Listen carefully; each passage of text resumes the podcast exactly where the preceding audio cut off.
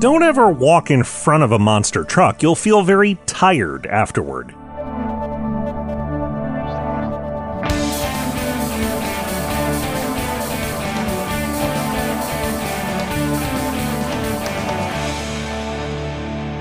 It's time for Cool, Weird, Awesome, a podcast that's never just spinning its wheels.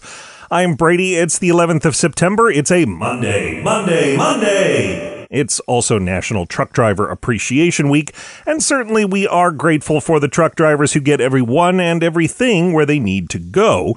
But it's also as good a time as we can find to talk about the drivers of some very particular vehicles, which we now call monster trucks. The story of the first monster truck is as straightforward as you might guess. As Mental Floss found out, a guy named Bob Chandler owned an auto parts store in St. Louis in the 1970s, and to get some attention for the shop, he started using parts from the store to upgrade his bright blue Ford F 250 pickup.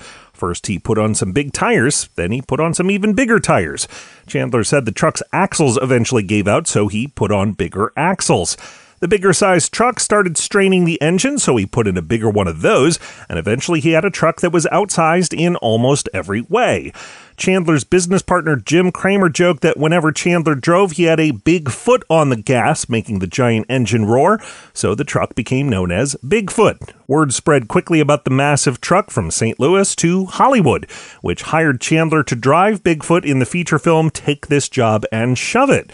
The media started calling Bigfoot a monster truck, and soon there were others USA 1, Gravedigger, King Kong. It's a long list now.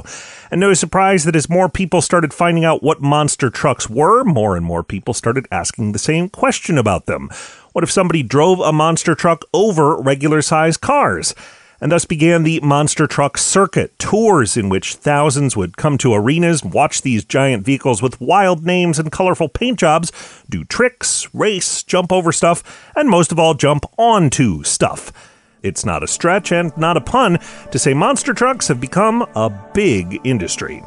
You can learn more about the history of monster trucks at coolweirdawesome.com.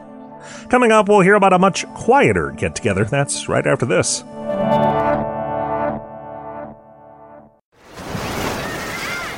Hear that?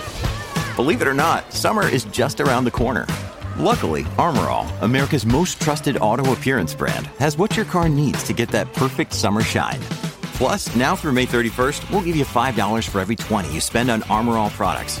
That means car wash pods, protectant, tire shine, you name it. Find out how to get your $5 rebate at armorall.com. Armor All, less work, more clean. Terms apply. Welcome back. This weekend in Fort Wayne, Indiana, it's the Johnny Appleseed Festival, the community where John Chapman was buried is celebrating all kinds of apple history with reenactments, arts and crafts demonstrations, and of course, plenty of apple based recipes. I'm Brady. Hope you have an absolutely great day. Thanks for listening, and come back again tomorrow for more cool, weird, awesome.